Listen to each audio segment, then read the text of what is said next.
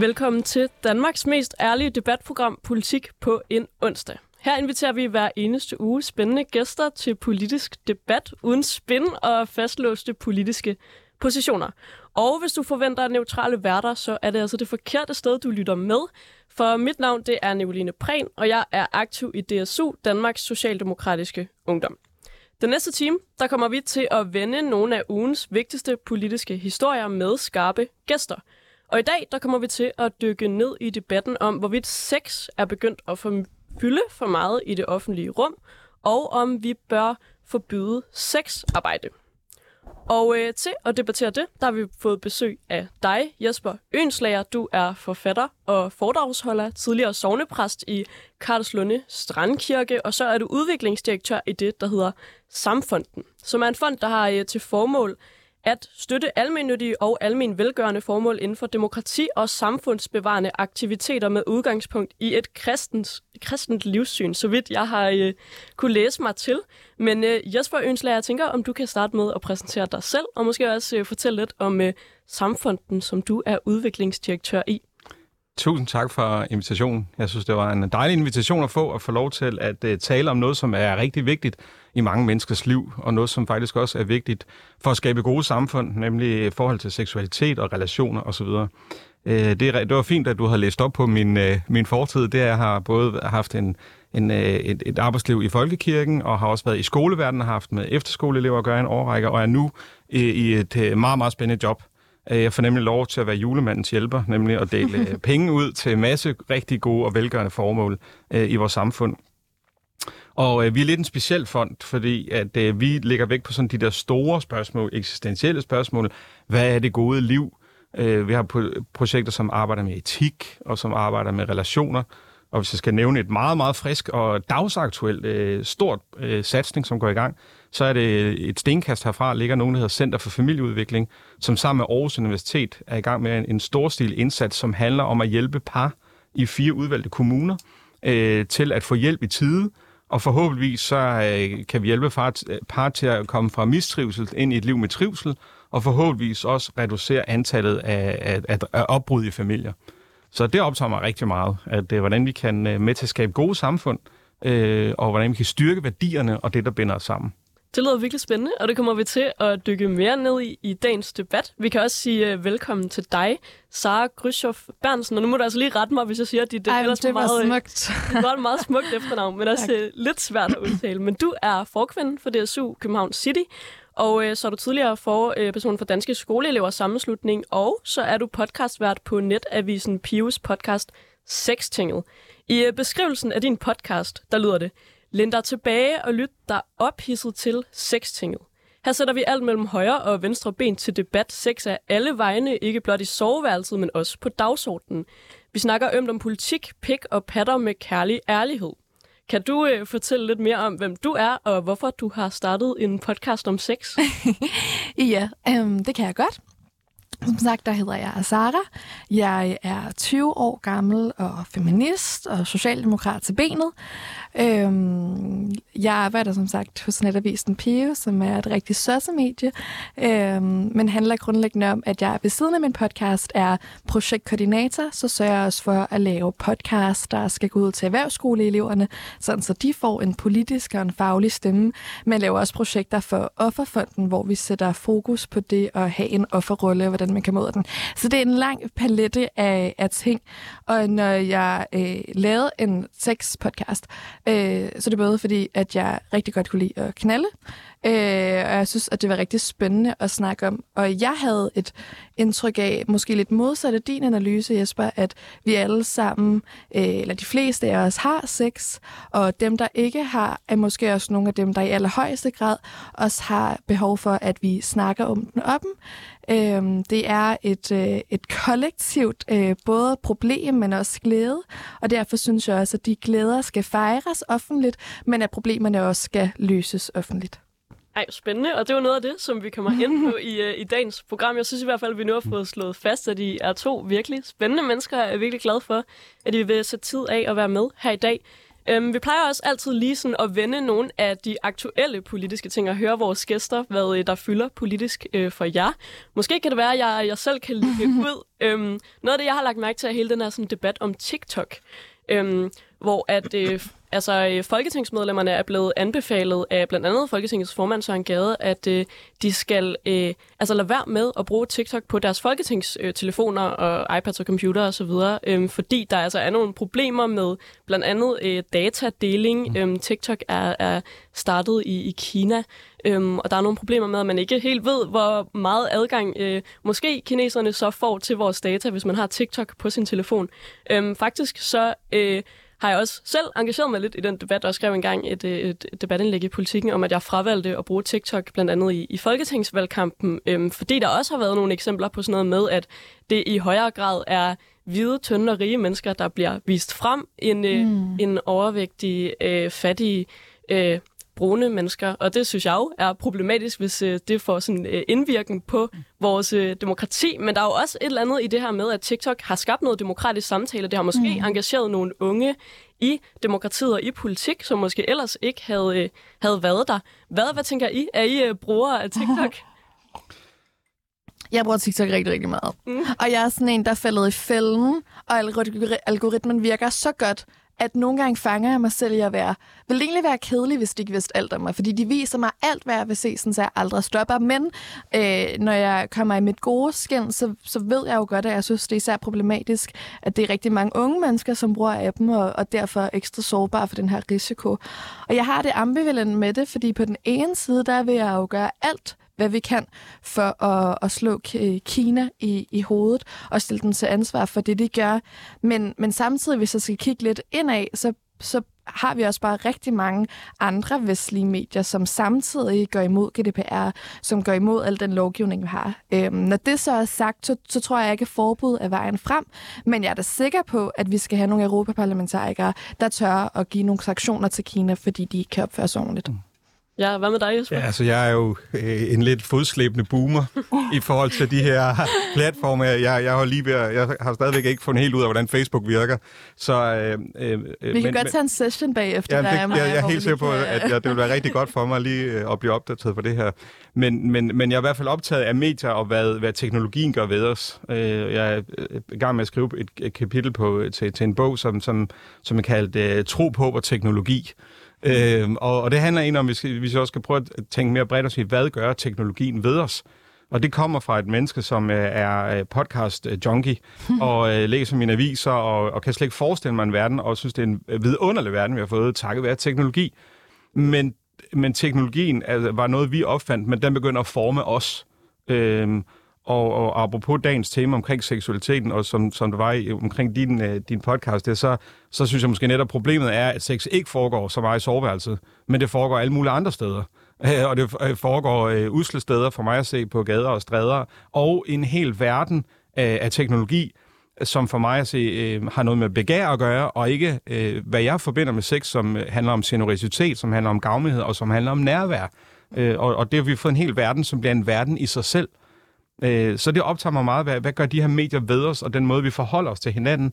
Hvad gør det til ved vores demokratiske samtaler, at vi, vi kommunikerer i, i, i korte beskeder, og ikke som nu her, hvor vi kan sidde og, og se hinanden og fornemme hinanden. Så, så, så jeg er også bekymret for, hvad teknologien gør, gør ved os. Ja, altså, der var mennesker. faktisk lige en, øh, en forbindelse mellem, hvad jeg har lagt mærke til i ugen, og så dagens tema. Hvis jeg nu spørger jer om det samme, hvad har I så lagt mærke til politisk i ugen, der er gået?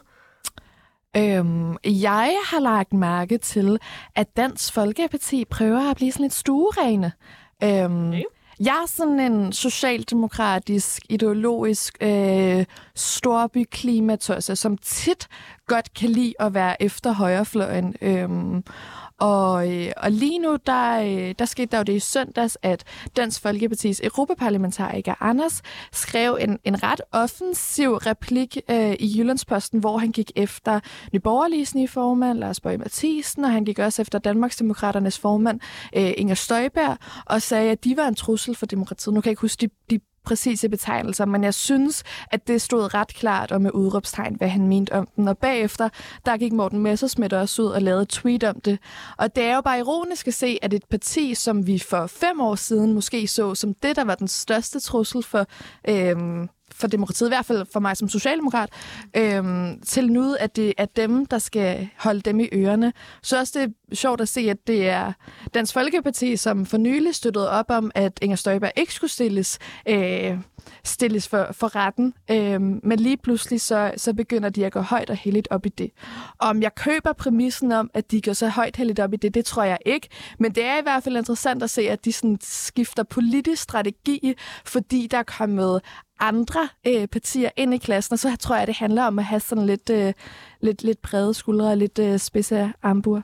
Mm. Om, arm, arm, hvad hedder det? Albuer. Albuer, for helvede, ja. Albuer. Ja, det synes jeg jo er virkelig spændende, fordi jeg tror, nu er vi jo begge to DSU'er, så deler øh, efter min opfattelse måske ret meget samme sådan ideologiske udgangspunkt. Øhm, så jeg har, har også øh, tænkt over, om det her ligesom bliver en mulighed for DF til at positionere sig mod Nye Borgerlige, øhm, som i høj grad har sådan taget den her sådan konspirationsteoretiske mm. øhm, tendens op, måske. Mm. Øhm, og om det kan være en trussel for nogle af de vælgere, der ellers ville have stemt øh, socialdemokratisk igen. Det har man jo set mm. førhen, at synes jeg, der er nogle i vores øh, parti, Socialdemokratiet, der ligesom har rykket sig ud mod højre for at at, at være i konkurrence med, øh, med DF's vælgere, om det ligesom er noget, der, der på en måde vender tilbage igen. Mm. Så det bliver i hvert fald vildt spændende at, at følge med i. Mm. Jesper, hvad øh, har du lagt mærke til politisk? I Jamen, så kunne jeg jo have lyst til at sige stå bededag. øh, det har jeg ikke lagt mærke til. nej, det har vi nok ikke lagt mærke til endnu.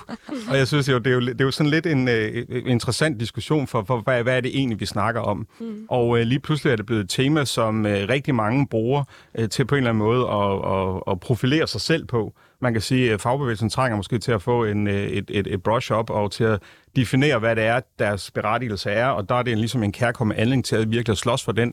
Og øh, Folkekirken har også øh, gjort nogle mere eller mindre vellykkede forsøg på ligesom at highlight det her. Og jeg synes, det på en eller anden måde, altså, det er jo sådan lidt en teknisk ting at skulle afskaffe, og så går de penge, øh, vi fjerner den dag til krudt og kugler et andet sted. Mm. Altså, det er jo det, det, det ved jeg ikke om, hvem der virkelig tror på, at det er sådan, det hænger sammen, hvis jeg skal mm. drille lidt til, til regeringen. Og samtidig med, så synes jeg også, det afslører lidt af den borgerlige krise, der er, at, at der er ikke nogen på blå stue, måske undtagelse af vandopslag og nogle andre, som kan formulere nogle sådan borgerlige dannelsesværdier, mm. men der er, der er gabende tomt, altså, og der er tavst, og der, man tænker ikke noget, man står bare og siger tradition, tradition, tradition, og de kan ikke, ja, det er bare fordi, og det er vigtigt. Mm. Og det, det synes jeg, det, det afslører den borgerlige krise, der er, som er ret dyb, mm. øh, og tænker, nu kunne der være en chance til at genopfinde, hvad der egentlig man, man mente, men, men det, der er så langt imellem snapsene. Altså. Mm. Ja, også virkelig spændende, synes jeg. Jeg var i hvert fald også en af de, øh, de mennesker, som var med på Slotspladsen til den demonstration mod afskaffelsen af, af Store Bødedag, som der var for et par uger siden, hvor jeg synes noget af det interessante jo var, at der både var, altså, der var alle mulige mennesker fra forskellige erhverv. Øhm, der var en pædagog, øh, der var øh, en, en tømrer, tror jeg, øh, der var, men så var der nemlig også en præst, og der var en, øh, en direktør eller CEO i en eller anden øh, større virksomhed, og der var en butiksmedarbejder øh, og, og en lærling øh, og så videre. Og jeg synes bare, at det, det fede var, at der ligesom var mennesker fra alle mulige forskellige øhm, øh, værv, som, som alle sammen engagerede sig i den her debat, og nu er det jo så alligevel øh, i går øh, blevet stemt igennem i, i Folketinget, og, og jeg kunne læse, at det også fylder lidt i sådan internationale medier, hvor blandt andet i Storbritannien, man skriver sådan noget med, at øh, Danmark øh, afskaffer Great Prayer Day, og der kan man jo måske stille spørgsmålstegn ved, hvor, hvor stor en, øh, en sådan øh, decideret bededag i ordets forstand det har været, mm. men i hvert fald, at, at det faktisk også vækker international opmærksomhed, synes jeg er ret interessant. Jeg kunne godt tænke mig lige at spørge dig, så ja. du er jo øh, også socialdemokrat ja. sur. Hvor, hvor står du på den her bededagsdiskussion?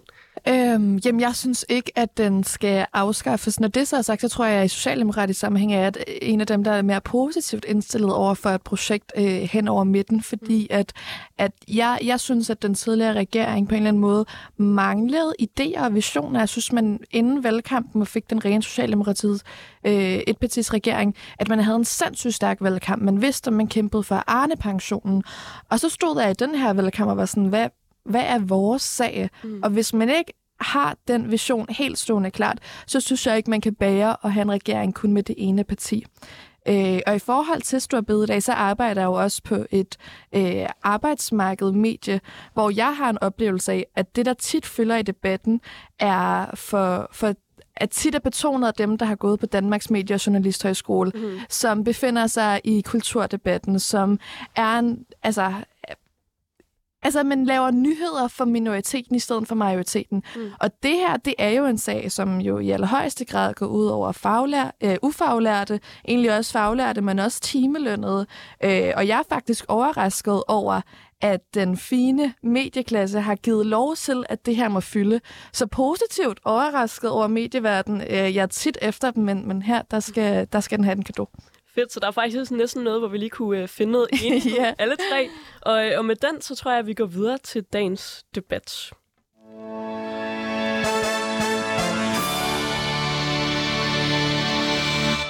Du lytter til Politik på en onsdag med Nicoline Prehn, hvor vi i dag har besøg af jer to, Jesper Øenslager, udviklingsdirektør i Samfonden, og Sara Gryshoff Bernsen, forkvinde i DSU City og podcastvært på Sex Channel.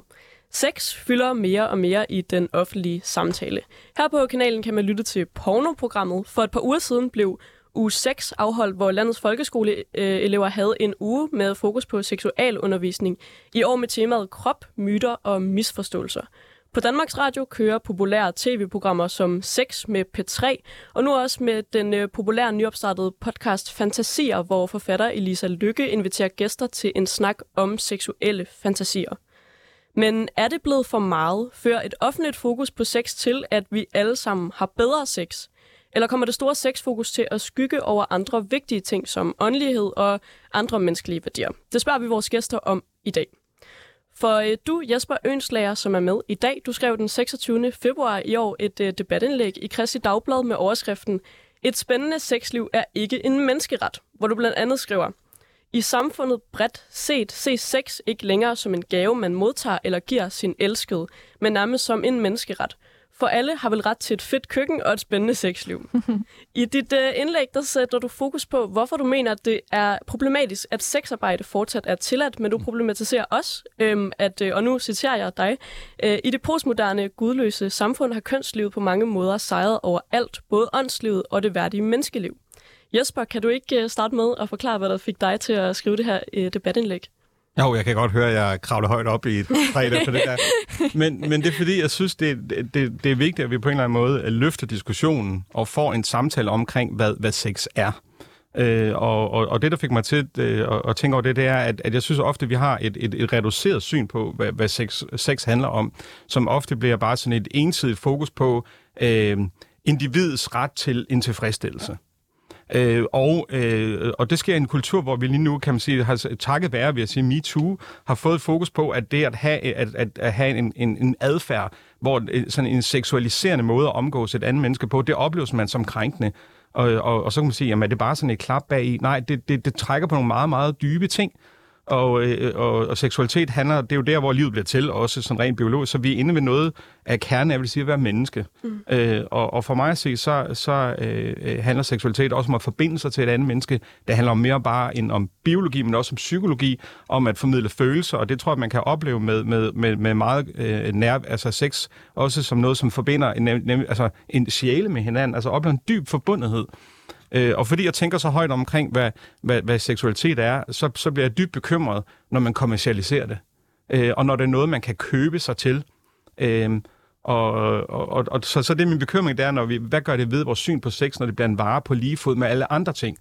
Så, så det er mit, kan man sige, psykologiske argument. Og så er så også sådan grundlæggende, hvis nu, nu er jeg jo altså, teolog, så, så sådan et filosofisk argument kunne også være det, det at bruge et andet menneske som et middel øh, og ikke som mål i sig selv, det synes jeg er dybt problematisk. Mm. Øh, Øh, og jeg kan huske, eller måske, da vi havde en diskussion omkring øh, Simon Spies, da de kørte her, hvorvidt han ligesom, han, han betalte sig til de her ting, og han ville også gerne have lov at brække en arm på en af de her unge piger, og han vil gerne betale ekstra for det. Mm. Og det er sådan, for mig så vender alting sig nede, øh, selvom jamen, hvis hun nu selv valgte det, og hun var 15 år, skulle hun så ikke have lov til, der, der siger vi livet også som samfund at sige, nej, det må man faktisk ikke. Mm. Øh, og det er respekten for, hvad et menneske er. Øh, så derfor synes jeg, at vi skal, skal løfte spørgsmålet øh, til ikke bare at sige, at det handler ikke bare om et moralsk spørgsmål, men det handler om et etisk spørgsmål. Øh, hvad er det gode liv, og hvordan skal samfundet også værne det gode menneskeliv? Og det, det var noget af det, der fik mig til at, at, at, at fare til tasterne. Mm, tak for det, og vi kommer mere ind på senere øh, det her med sådan, øh, debatten om sex arbejde. Mm. Øhm, Sara, du er vært på en podcast om uh, sex, og hvis man nu scroller ned gennem dit, uh, dit Instagram, uh, så kan man også se sådan blandt andet et billede af en stor kurv fyldt med uh, sex-legetøj. Um, hvorfor har du valgt at sætte uh, så meget fokus på sex offentligt? Øhm, jamen, det er jo fordi, at det, det er rigtig sort på ved, at, at et spændende sexliv jo ikke en menneskeret endnu. Øh, men jeg synes, det er en, en samfundsopgave, og selvom at sexpolitik tit er under bæltestedet, så er det jo stadig drøn øh, eller knald hamrende vigtigt øh, at sætte fokus på for at fremme vores seksuelle ligestilling, vores seksuelle kultur og seksuelle folkesundhed. Øhm, og jeg tror, at, at jeg deler egentlig ikke din analyse om, at sex fylder mere, end det plejer. Jeg synes altid, sex har fyldt alverdens ting. Altså, jeg sidder og ser Dansegutteruppen lige nu, mm. en lille side nu. Det er noget af det mest feministiske fjernsyn, jeg nogensinde har set, som jo er unge piger, som er enormt seksuelle, men ligesom ikke driver profit på det. Jeg synes, den store forskel, der er nu, det er, at, øh, at sex, der fylder i samfundet, ikke ender, øh, eller pengene dertil ikke ender i lommene på alle mændene, men det faktisk er en masse kvinder, som begynder ligesom at tage seksualiteten til sig, og at vi begynder at overveje, hvad sex er, og, og den diskussion vil jeg også gerne tage, fordi jeg er enig i, at sex kan godt være noget intimt og romantisk, men jeg har med også haft sex mange gange, hvor det ikke var. Hvor det udelukkende har været fysisk, at finde sine grænser, øh, hvor jeg har været fuld og nytte, men jeg ikke har betænkt eller brugt en følelse på at overveje det. Og det synes jeg også er sex, og det er lige så meget berettiget. Jeg synes måske ikke, at det har mindre værdi. Øhm, man kan sige, at nogle af de emner, vi tager op, i, i sextinget, og det, der ligger i navnet, det er, at det skal være et folketing, hvor vi diskuterer politiske emner. Men jeg har en oplevelse af, at når man skal tage de emner ind i det rigtige folketing, at man tit ender med at negligere det, og man bliver rød i kinderne, og man tager det ikke alvorligt. Øhm, for eksempel så har vi et afsnit, der handler om, hvorvidt man kan lave etisk og feministisk porno. Mm. Øhm, fordi der er en stor stykke pornoindustri, der snupper alle pengene for dem, der laver arbejdet. Mm. Det er også noget som om, hvorvidt man kan, og hvorfor vi har et orgasmegab. Og de emner tror jeg ikke, vi kan løse, medmindre vi har en offentlig snak om det. Og der vil jeg gerne gå forrest. Ja, hvis vi nu øh, kaster den over til dig, ja. Jesper, er der så ikke en pointe i, at sex altid har fyldt noget, men at det nu og måske det seneste par år er begyndt at fylde på en, på en mere positiv måde, hvor, hvor måske især kvinder også har fået mulighed for at kunne tale om, om lyst, om, om fantasier, om, også om grænser, øhm, som måske førhen ligesom har været, øh, har været øh, kun mænd, der har haft den, øh, den ret og den mulighed. Og det synes jeg er positivt. Absolut, at, øh, at både, altså kan man sige, øh, hele kvindebevægelsen, og det at forstå sig selv som øh, en kvinde og som et menneske, og man, hvad kan man sige, den øh, tingsliggørelse, der har været af kvinders seksualitet og den måde. Så, så den del, synes jeg sådan set er, er positivt nok, at vi får en samtale om, og, og selvfølgelig en ligestilling også seksuelt, altså hvad andet giver mening i det samfund, vi lever i. Det, det jeg bekymrer mig for, når, jeg synes, det er vigtigt også, at vi, vi får opmærksomhed på seksualitet, men det, jeg synes, der er en tendens til, det er altid det, det ekstreme, som vi er optaget af. Der, hvor at, at øh, vi søger ud i grænseområderne. Og det på den ene side er det vigtigt også at hvad skal man sige, få en dialog for dem, som netop ligger i grænseområderne. Men lang, lang, lang, lang, lang store majoriteten af lever helt almindeligt liv med et helt almindeligt, øh, almindeligt sexliv, hvis man kan sige det sådan. Og det der med hele tiden at skulle søge til grænsen, øh, til det ekstreme på alle mulige områder, det, det, det føder Øh, også fordi industrien omkring seksualitet er så stor og kommersiel, mm. som hele tiden føder den her følelse af utilfredshed. Mm.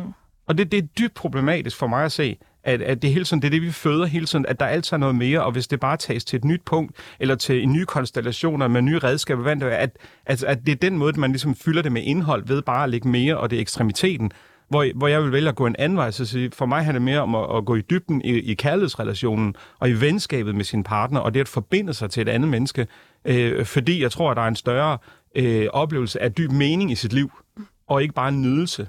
Øh, og det er det, når du refererer til artiklen, som jeg, jeg, vil, jeg vil gerne tale om mening mm-hmm. og dybde, øh, mere end bare øh, nydelsen. Øh, og jeg synes, det er vigtigt også at forstå, at der er rigtig mange mennesker, øh, som lever uden et sexliv, mm. øh, af mange forskellige grunde øh, af, af fysiske grunde, af vi har en generation af også singler og mange, som, som lever alene. Og det der med hele tiden at sige, at de ikke kan leve værdige liv, hvis de ikke har et aktivt sexliv, det vil jeg godt anholde. Og jeg, siger, jeg pålægger ikke nogen celibat, altså øh, dem vil jeg godt lige have, have, have, have taget væk her. Mm. Men, men vi skal tale om det at, at leve for mange mennesker i store perioder af deres liv, og den sidste del af deres liv, uden et sexliv, Øh, og det kan man, man kan godt holde ud at leve uden sexliv, men man kan ikke holde ud at leve et liv uden nærhed. Men... Følelsesmæssig nærhed. Og det synes jeg bare er det vigtigt, at vi ikke på en eller anden måde, øh, øh, at vi holder fast i, at der kan stadig ligge meningsfulde liv. Mm. Men i anerkendelsen af, at man godt kan leve uden sex, så er der vel også, som, som Sara var inde på før, noget om, at der også er mennesker, der har sex øhm, på grund af nydelse. Så har de måske mm. nærhed i nogle andre, måske mere venskabelige mm. relationer, men i deres sexliv, så er det kun øh, nydelsen, øh, der, er, der er i fokus. Og, og det skal vel også have sin plads, ligesom at det at leve uden sex skal, skal fylde. Jamen altså, jeg er meget øh, gammelromantisk på det punkt der, at for, for mig handler, øh, sy, så handler seksualitet også om kærlighed. Øh, og, og, og det er så min grundpræmis, for jeg tror, at de to ting hænger sammen, øh, og at det er det, der skaber øh, også et, et, det gode liv. Så på den måde, så forbinder jeg de to ting meget, meget tættere. Øh, ja. Mm. Så tror du, at, det, at der er brug for kærlighed i sex for at leve et uh, godt liv? Nej, det, det, øhm, det, det tror jeg ikke. Øhm, man kan sige, øhm, jeg, jeg, jeg, jeg, jeg tror, jeg har det sådan, at hvis jeg skulle have et lykkeligt liv, så ville sex være nødvendigt for mig, uanset om der var følelse i det eller ej. Mm. Men jeg kunne sagtens se mig selv i et liv og et lykkeligt liv, hvor jeg ikke havde en romantisk partner, og så ville jeg finde nærhed og intimitet med mine venner og min øh, familie. Så, så på den måde synes jeg, at, at man godt kan adskille det. Og jeg tror, hvis vi skal finde noget, vi er enige om, så tror jeg, jeg er enig i, at der er en stor industri, der afler på, at øh, os mennesker alle sammen rigtig, altså går rigtig meget op i at have et godt sexliv. Og jeg synes, det er problematisk, selvom jeg promoverer sexlegetøj, der har gjort rigtig meget godt mm. fremmed øh, kvinders orgasmer, at man så samtidig også har en sexlegetøjsindustri, som øh, laver antikapitalistiske memes og fortæller dig, at de er gode venner, men samtidig egentlig bare gerne vil tjene penge på dig. Så, så på den måde, der kan jeg godt købe den der naturlighedsprincip. Men, men jeg er nok ikke enig i, at vi skal have mere fokus på nærvær og kærlighed og intimitet. Altså, jeg, jeg læser rigtig mange, øh, læser rigtig mange sådan kærlighedsnoveller øh, og romaner. Jeg synes, der er rigtig mange brevkasser, hvor man kan spørge ind til kærlighed. Og jeg tror, hvis man laver en oversigt over, hvor mange der handler om, hvordan du er en god kæreste, hvordan du er en god partner, hvordan du fejrer valentinsdag, dem tror jeg, der er dobbelt så mange af, end hvordan du giver en partner et godt blowjob, eller hvordan du sørger for, at du kan opnå orgasme. Så jeg er nok enig, ikke enig i, at, at sex fylder mere. Tværtimod, så vil jeg nok gerne have, at det tog sådan lidt mere plads, sådan så vi kunne fremme det, ikke? Så du mener faktisk, at sex skulle tage endnu mere plads? Ja, det synes jeg. Det synes jeg. Altså man kan sige, lige nu der er det jo hver femte mm. unge kvinde, som skammer sig over onanere. Mm. Og det tror jeg, vi vil løse ved at, ved at snakke højere om, at det er ganske, ganske naturligt. Vi har også et stort orgasmegab, mm. hvor at øh, kvinder i samleje øh, får markant færre orgasmer i mænd. Det tror jeg også, at vi bliver nødt til at løse ved at snakke højere om det. Øh, så ja, jeg synes, det skal fylde mere. Mm. Øh, både sådan helt personligt, fordi jeg synes, det er vigtigt at fremme de ting, men vi kan jo også se, at det er det, at danskerne gerne vil have, at de prioriterer at have et godt sexliv, mm. og det tror jeg kun, at vi kan komme til livs ved at tage det op over overfladen. Men jeg, jeg tror så ikke, at den industri, som du nævner, er optaget af, at vi skal have et godt sexliv. Mm. De er optaget af at kapitalisere på vores lyst. Mm. Øh, og, og det, jeg synes, der er bekymrende ved, så, ved hele pornoindustrien, det er, at vi ser flere og flere øh, vidnesbyrd om, at, øh, at mænd bliver simpelthen... Øh, øh, de, de bliver ikke i stand til at have sex med en kvinde længere, fordi at pornoen fylder så meget i deres liv. Vi mm. får simpelthen nogen, som bliver ikke i stand til at, at have et samleje med en kvinde.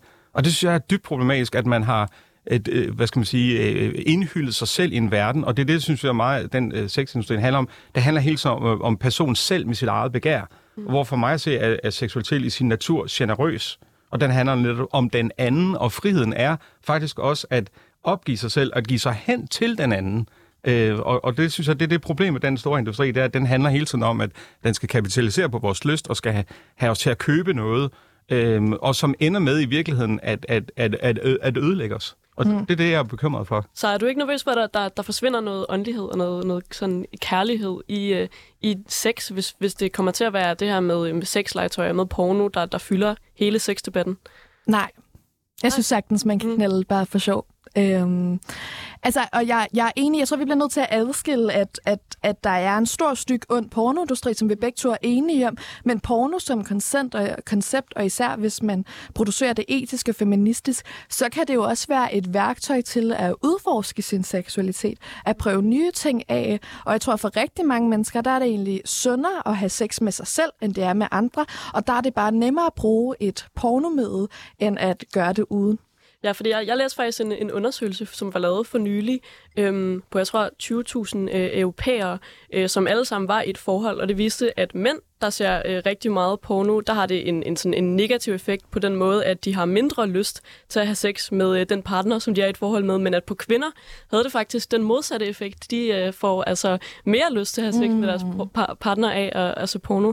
Øhm, Jesper, du, du problematiserer øh, det her store øh, pornoforbrug, men hvordan konkret skal man gøre det? Altså, er det, er det ved så, hvis du siger, at man skal tale måske mindre om sex i den offentlige debat, er det så... Nej, det siger jeg ikke nødvendigvis. Okay, okay. Nej, jeg synes ikke, vi skal tale mindre, mm. men vi skal tale mere grundlæggende om, hvad seksualitet er. Mm. Øh, og jeg synes, at, at det er hammervigtigt. Der er også undersøgelser, man kan sige, der er lavet på, hvad øh, mediesundhed for børn og unge har lavet en rapport omkring, hvad online pornografi gør for børn og unge, mm. og som også beskriver, jamen, øh, forøget ensomhed, og man er hensat til sig selv og sit devices osv. Så, så jeg mener absolut, vi skal tale om det. Jeg, selvfølgelig skal vi det.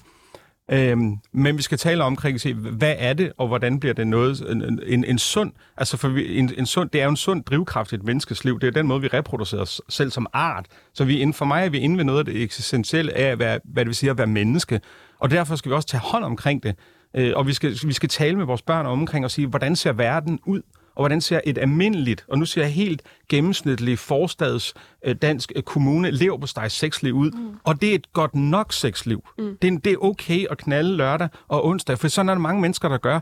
Og jeg skal ikke blande mig i, hvad folk knaller, eller hvad de har legetøj. Så det er slet ikke det andet, jeg er ude i.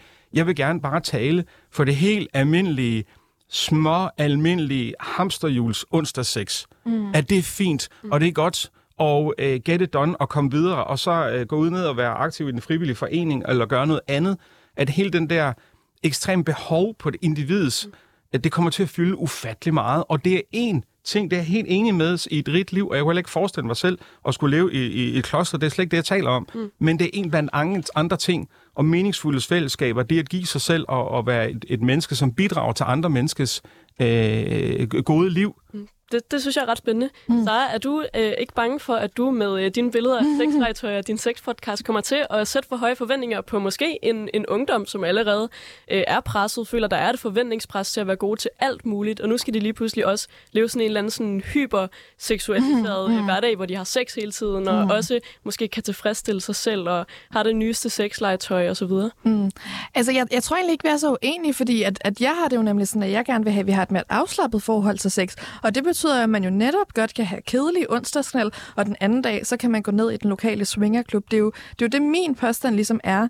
Og, og jo, det har faktisk været en overvejelse om, når man snakker om at forbedre sexlivet, at man kommer til at sætte et forventningspres op. Men jeg tror også, jeg er kommet frem til den konklusion, at når barn er så lav, mm.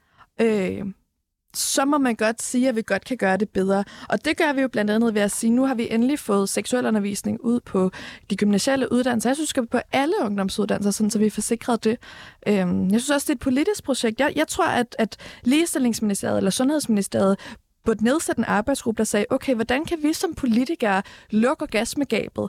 Fordi ellers kommer det ikke til at ske. Jeg, jeg synes ikke, at man kan kigge på kulturen og som politiker sætte sig på hænderne og vente på, at det løser dig. Det er deres ansvar. Ja, det kunne være ret... Jeg, jeg tror jo bare, at det kan man sige, vejen til, til det gode slægtsliv er for mig dybere relationer og bedre relationer. Og det er mit mm. udgangspunkt. Det er derfra, jeg taler i verden, kan man mm. sige. Det er, jeg tror, hvis, hvis man forbedrer øh, øh, hvad skal man sige, sit, sit sexliv, jamen, så handler det om ens evne til at indgå i relationer. Mm. Det, at man i sine i, relationer er, er gavmild, øh, giver sig selv øh, er tro over for den anden. Altså, for man sige, det, det er noget, som, som skaber føde tillid, og det øger øh, folk, når, når, når de lever trofast sammen, så har de også ofte mere sex med hinanden, folk så er gift og lever mange år, fordi man er tro over for hinanden, og fordi man hengiver sig selv tillidsfuldt og, og øh, i troen på, at den anden ikke bare er sammen med en anden nede på Svingerklubben, nede mm. på hjørnet. Og jeg tror bare, at de der værdier i forhold til trofasthed, hengivenhed, øh, vedholdenhed og, og, og, og, og dyb venskabsrelation, jeg tror, det er det, det kimen mm. til, til os til et rigt sexliv. Mm. Øh, ja. Og det er det, jeg gerne vil holde sammen,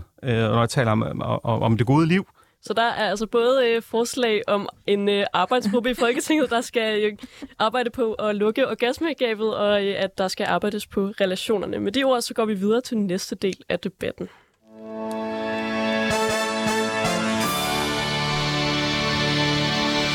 Ja, du lytter stadigvæk til Politik på en onsdag med Nicoline Prehn, hvor vi i dag har besøg af jer, Jesper Ønslager, udviklingsdirektør i Samfonden, og Sara Gryshoff Bernsen, forkvinden i DSU City og podcastvært på Sextinget. I Danmark er det lovligt at købe seksuelle ydelser af en person, uanset køn, som er fyldt 18 år. Er personen under 18, er det derimod strafbart, og det er altså straffeloven paragraf 224. Det er også lovligt at sælge seksuelle ydelser i Danmark. Det er dog strafbart at holde bordel, at få forlede nogen til at prostituere sig, eller få fortjeneste af, at nogen prostituerer sig. Det, der også kaldes rufferi. Rufferi det kan øh, straffes med fængsel indtil fire år, og det er straffeloven paragraf 233. Tidligere har mit eget parti, Socialdemokratiet, slået på trommer for, at sexarbejde skal ulovliggøres. Mette Frederiksen bragte som ligestillingsordfører tilbage i 2002 et forbud på banen, øhm, og i 2009 så blev det her forbud faktisk en del af Socialdemokratiets officielle politik. Men øh, i 2016 så meldte Mette Frederiksen ud, at hun ikke længere er tilhænger af et forbud.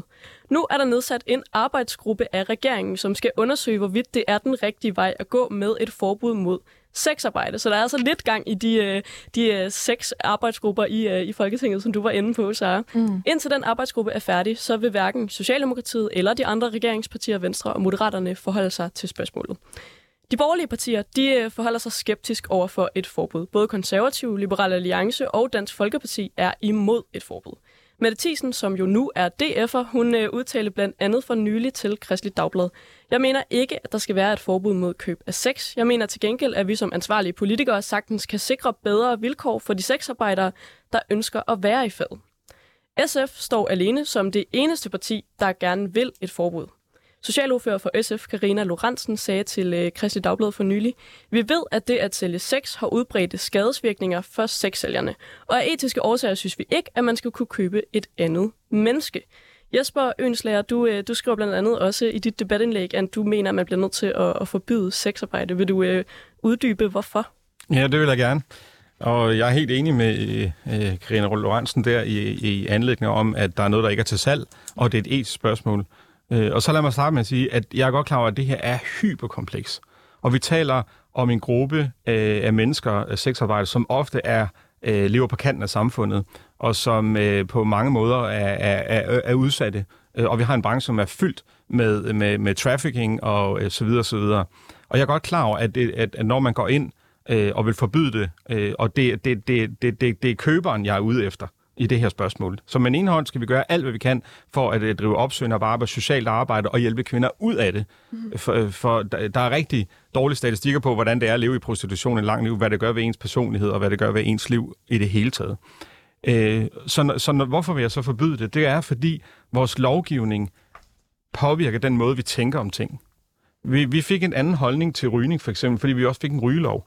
Så lov, nogle gange kommer det nedefra, altså omslag i, i tidsånden eller i samfundet, og som vi så lovgiver efter, og nogle gange går det den anden vej, at vi faktisk lovgiver om noget, og så, så følger, hvad skal man sige, mentaliteten efter.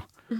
Og for mig er det et spørgsmål om, at, at vi vil gerne sende et grundlæggende signal omkring, hvad er det for et samfund, vi gerne vil have, og det her er ikke til salg, og derfor er det ikke en vare og en ydelse på lige fod med alt muligt andet.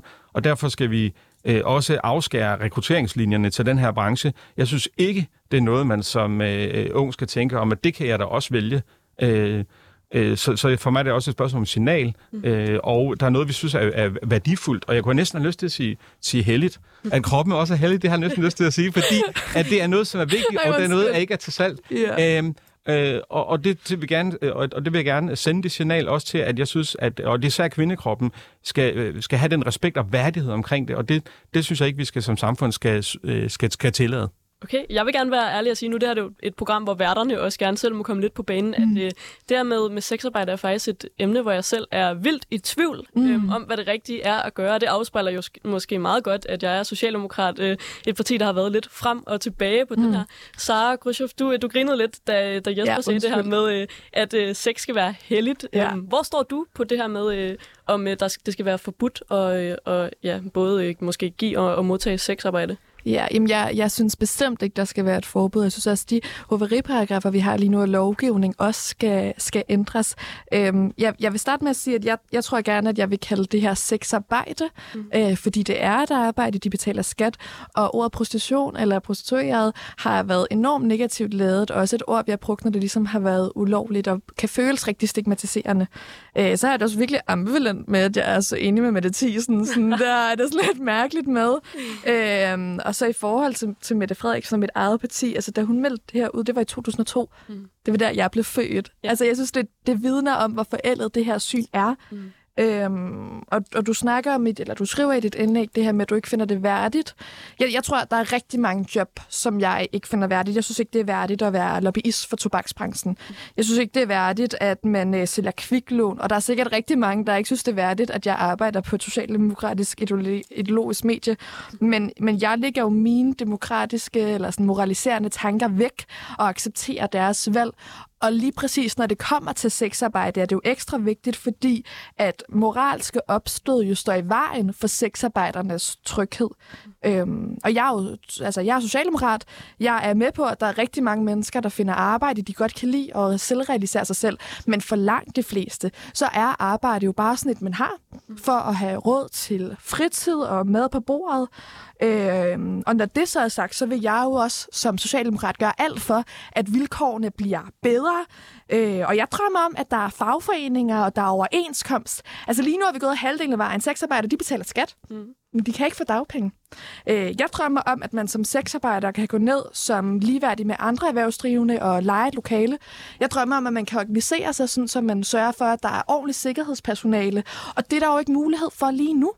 Øh, så derfor der synes jeg, at vores moralske opstød står i vejen for, at de her mennesker rent faktisk kan få øh, sikkerhed og tryghed på samme vilkår som os andre. Men nu taler du om overenskomst og dagpenge, men er, er sexarbejde et arbejde, der kan sammenlignes med at, øh, at stå bag kassen i Netto, for eksempel? Altså, er sex ikke noget andet? Nej. Det er det helt samme? Det er så der, vi er helt grundlæggende uenige. Og der er vi grundlæggende, men jeg vil også sige, at, at selvom at jeg har den holdning, så, mm. så, så tror jeg ikke, jeg mener, at den er relevant i forhold til, hvad vores status quo er. Mm. Det er det, jeg siger, at, at uanset hvad jeg nu engang måtte synes, mm. så synes jeg, at det er underprioriteret i forhold til, hvad, hvad, hvad det andet alternativ er. Nemlig, at vi lægger vores morale væk og sørger for, at der kommer ordentlige rettigheder for de her mennesker. Jesper, er du ikke øh, ja. bange for, at din morale kommer til at spænde ben for, at der er nogle mennesker, der faktisk gerne vil sælge sex øh, til andre mennesker, der gerne vil købe det, øh, at de ikke får gode nok øh, rettigheder, fordi du øh, vil bestemme, hvad der er rigtigt og forkert? Jamen, jeg vil ikke bestemme, og jeg vil gerne have løftet det. Jeg synes ikke bare, det handler om et moralsk øh, øh, spørgsmål og et moralsk opkast over et eller andet der. Jeg vil gerne løfte op til at, til at sige, hvordan skal vi som samfund forholde os til det her? Mm. Hvad er det, der skal være? Og jeg synes, det, det bliver også en lille smule rosenrødt, det der vi billede, vi kan tegne, og så bliver den her industri overnight, øh, og så får vi ordnet forhold og klinikker, man bare kan gå ned og så videre. Så vil jeg også sige, det tror jeg så ikke lige på kommer til at ske. Mm. Øh, men, men når jeg siger, når jeg taler om værdighed, så mener jeg, så mener jeg, det er fordi de kvinder er værdige som grundlæggende som mennesker har de en dyb iboende værdighed. Sådan tilsiger mit menneskesyn mig. Og fordi de er værdige, så skal vi ikke uværdiggøre dem og tage deres værdighed. Og jeg mener, det at, at, at uh, trænge ind i en andens krop på den måde, er også noget, som uh, er øh, nedbrydende af personligheden. Mm. Uh, og, og det vil jeg ikke være med til. Og det er derfor, jeg synes, det også er et samfundsspørgsmål. Hvad, vi, som, hvad synes vi skal være en, en, en, en måde at have sit arbejdsliv på, og hvordan skaber vi sunde rammer for vores samfund? Øh, og der mener jeg, det, der har vi som, som kollektiv et, et fællesskab for at trække nogle linjer. Mm. Og det, det er klart, det gode samfund, øh, for mig at se, at balancere mellem, at der er individuelle friheder. Mm. Og det tror vi alle sammen nyder rigtig godt, at vi kan heldigvis uh, tro og tænke, som vi vil, og leve det liv, vi gerne vil. Og vi kan heldigvis også sidde her og en rigtig god uh, samtale omkring mm. og give mm. hinanden friheden. Uh, især til dem, man er uenig med, skal man give ekstra stor frihed og respekt. Uh, for, fordi det er der, man bliver klogere.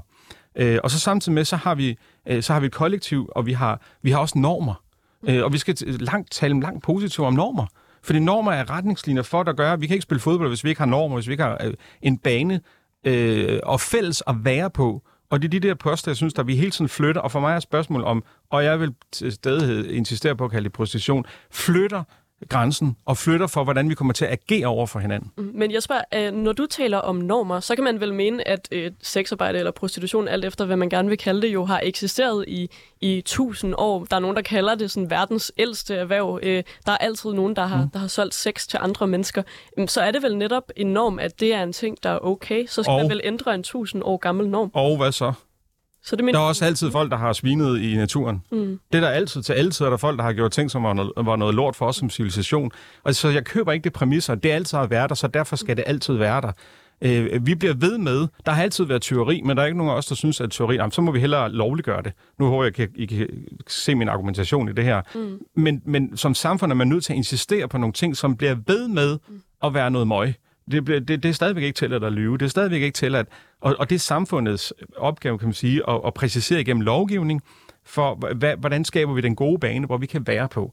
Øhm, så er der ikke noget i, at på trods af, at det her øh, måske altid, eller i hvert fald længe, har eksisteret som værv, altså sexarbejde, mm. så øh, går det ud over nogle, nogle mennesker, især måske kvinder. Mm. Øhm, der er, vi, vi ser jo, der er mange, der, der er i ret udsatte positioner. Der er også noget som, øh, som altså, handel med mennesker, altså der bliver fragtet kvinder mm. til Danmark, som måske bliver lovet en, en god fremtid i et øh, godt velfærdssamfund, og så kommer de op og, og ender som, som sexarbejdere. Er, er det ikke et værd, hvor der også altid har været nogle øh, ret store problematikker forbundet med, med det at, ja, at være især måske kvinde i, i sexarbejde? Jo, der, der er rigtig store problematikker i den branche, det anerkender vi jo også begge to. Jeg tror, forskellen er, at du rigtig gerne vil redde sexarbejderne, og jeg vil rigtig gerne give sexarbejderne nogle rettigheder. Og du betegner også dem som ofre i sådan et generelt term. Og det er rigtigt, at der er rigtig mange udsatte mennesker, og især kvinder, i den her branche. Men øh, vi vil lave en undersøgelse i, i 2020, hvor det kun var 14 procent af dem, der rent faktisk ville ud. Øh, og resten af dem, de så det som et sådan midlertidigt erhverv, som de kunne bruge på at, at tjene penge. Og jeg tror, at øh, hvis man ligesom anerkender den præmis, så tror jeg, at man bliver nødt til at kigge ud i verden for at se, om der er mere lovgivning, der er øh, progressiv og, og ligesom tage højde for deres ønsker. Altså i Tyskland og New Zealand, der er det jo helt frit, øh, og der er der også sådan, for eksempel sådan ret seriøse branchevejledninger til, hvordan du kan komme igennem det her. Og det, det synes jeg godt, at vi kunne, vi kunne lære noget af, fordi lige nu, der, der tvinger staten jo egentlig øh, altså arbejde til det skjulte, øh, og under ret usikre forhold, og det tror jeg er det vigtigste at stoppe. Jeg spørger du ikke bange for, at hvis man forbyder det, så er der kvinder og mennesker, der stadig vil være i sexarbejde. Så jeg siger, at der er en undersøgelse, der viser, at det kun er 14 procent, der gerne vil ud. Så er der nogle mennesker, der måske mm. stadig vil, ja. vil fortsætte med at, at lave det her sexarbejde, men som så måske vil leve endnu mere i det, i det skjulte øhm, og få endnu dårligere vilkår. Der, det, det, det er klart, at det er der også en kæmpe stor øh, overvejelse for mig. Og, og der, hvor jeg sådan virkelig tænker, hvordan gør vi det? For det er også min bekymring. Mm. Det er, at man Øh, og det er også det, Vivi påpeger der, i den der købsituation, det at den er ulovligt gjort, gør, at der kommer nogle gange en, en hårdhed eller, og en, en stress ind i det, som gør det. Det synes jeg er problematisk, og det er udmærket godt klar over, at det er svagheden i det, jeg argumenterer for. Øh, så, så, så øh, helt klart, øh, det er rigtigt, det er det. Men øh, jeg synes stadigvæk, vi kan godt, når vi, når vi kigger på kvinder i prostitution og i sexindustrien, så er der også andre undersøgelser, som viser noget andet, og som viser, hvordan folk oplever det at have levet i de her brancher i lange liv, og selvmordsrater og øh, misbrug osv. Så, så, så, så, så en statistik, der siger, at 14 procent kan vi altså ikke hænge hele vores hat på. Øh, men, men jeg medgiver, at det er en hyperkompleks problemstilling. Mm. Så det er i hvert fald et øh, område, hvor vi ikke helt bliver enige her i studiet. Det bliver rigtig spændende at følge med i den her arbejdsgruppe, som Folketinget har nedsat, for de kommer frem til. Nu går vi lige videre og skal nå den aller sidste del af debatten. Du lytter du lytter til Politik på en onsdag med Nicoline Prehn, hvor vi i dag har besøg af jer, øh, Sara Gryscher, forkvinde DSU City og podcastvært på Sextinget, og Jesper Ønslager, udviklingsdirektør i Samfunden. I 2019 kørte siden Skor.dk reklamer på mange af landets bus- og togstationer med sloganet, at få rejsning er at leve. Det mødte kritik af blandt andet operasangeren Ingeborg Fangel, som i Dagbladet Information kritiserede, at sex fylder for meget i det offentlige rum, og blandt andet skrev, vi skal huske hinanden på, at det gode liv er uendelig meget mere og andet end sex og lederlighed. I 2007 meldte Martin Henriksen, tidligere folketingsmedlem for DF, ud, at han mente, at unge i højere grad skal praktisere seksuel afholdenhed og undervises i sundere seksualværdier. Hans forslag mødte stor kritik og ho- hovedrysten for mange. Men er det et udtryk for, at det ikke længere er tilladt at kritisere måden, sex fylder i vores samfund på? I øh, 2022 der blev det besluttet, at seksualundervisning også skal være obligatorisk øh, på gymnasielle uddannelser. Men øh, selvom det blev besluttet, så øh, er seksualundervisning altså stadig timeløs. Det vil sige, at der ikke er krav til, hvor mange timer seksualundervisning skal fylde, ligesom der heller ikke er krav om en særlig tilrettelæggelsesform af undervisning. Det bliver kritiseret af mange, der mener, at øh, det kommer til at betyde, at der kommer til at være stor forskel i kvaliteten på seksualundervisning. Men øh, hvad kan der gøres for, at unge får en god start i den seksuelle verden, og er der overhovedet noget, som er statens ansvar? Øhm, og nu har vi lige fem minutter tilbage, så det mm-hmm. bliver sådan en, øh, en hurtig afrunding af, af det her med, øh, hvordan skal sex fylde i, øh, i Danmark fremover?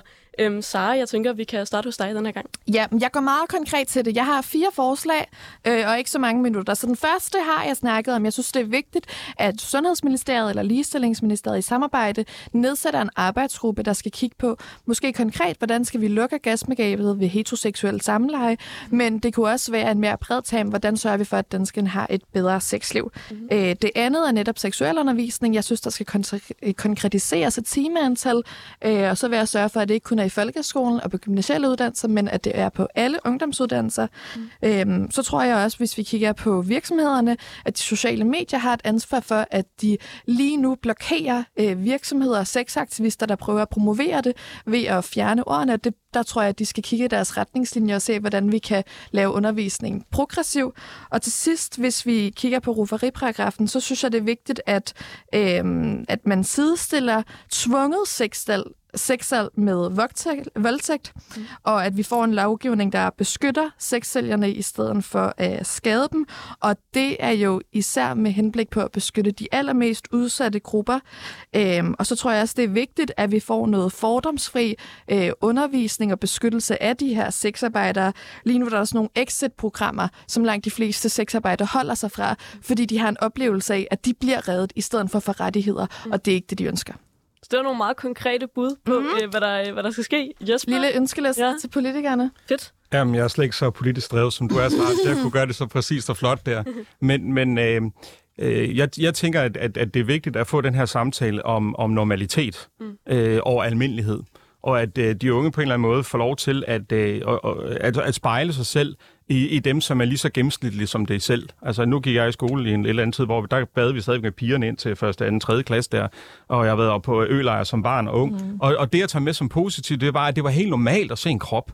Øh, og, og det er den der normalitet, som synes jeg forsvinder for de unge, det er, at de bliver øh, overladt til sig selv, og de går ikke længere i bad med hinanden, viser flere og flere undersøgelser. De skammer sig over deres krop, fordi deres fokus er på dem selv, og de hele tiden sammenligner sig op imod nogle andre. Og der ville jeg ønske, at de fik lov til at øh, bade noget mere med deres klassekammerater, måske ikke med pigerne, ikke i hvert fald til en vis aldersgrænse, men, men få nogle andre at spejle sig i, og det ikke hele tiden er i den store verden, og i den der industri, som på en eller anden måde er i gang med at forme og danne vores, vores børn og unge. Øh, og der synes jeg, at forældrene øh, skulle, skulle vågne lidt op og tage deres del af deres øh, opdragelse og dannelsesopgave, øhm, og få en samtale omkring, hvordan, hvordan, hvordan skaber vi et gode samfund, og hvordan ser et almindeligt liv ud, og et, et almindeligt liv, også nogle gange sexløst liv, er et værdigt liv og et godt liv. Og det er en vigtig komponent, men det er ikke altafgørende for et menneskes liv. Øh, og når vi gør det til så stort, så er jeg bange for, at det kommer til at, at, at rydde alle mulige andre dele af et liv. Og jeg vil også gerne tale for de handicappede, for alle de øh, andre mennesker, som lever liv også uden sex. Og jeg synes ikke, prostitution skal være svaret for dem og du ikke får åbnet et nyt øh, emne her på, på afslutningen. Men bare for at sige, at jeg synes, det er vigtigt også at tale det frem. Dem, som lever alene, dem som sådan og sådan og sådan, og det er også en del af det. Øh, og få det ind i samtalen, og så få det få lukket ned for medierne, og så få det i den her samtale, som vi for eksempel har nu. Øh. Ja, så noget vi i hvert fald er enige om, er, at øh, sex er vigtigt. Hvis I, I kan lige få sådan der 10 sekunder hver til at sige noget, hvis I har lyst. Ja, vil bare lige, min sidste bemærkning bliver så bare, at jeg er jo enig i, at det ikke kan være rigtigt, at unge mennesker ikke tør gå i bad efter idræt. Men det er det, at den her seksuelle debat kommer til at frem, så det ikke sker i fremtiden. Ja, jeg tror faktisk, at det var det. Vi Nå, ej, undskyld, Vil du, undskyld. Nej, jeg synes bare, det er en fornøjelse at have så uh, meningsfuld en samtale med sådan nogle begavede mennesker som jeg. Dejligt, dejligt. Tusind tak, fordi at I begge to var med. Det var virkelig spændende at lytte til jer. Sara Grushoff Bernten, podcastvært på Sextinget, og Jesper Øenslærer, øh, direktør i Samfunden.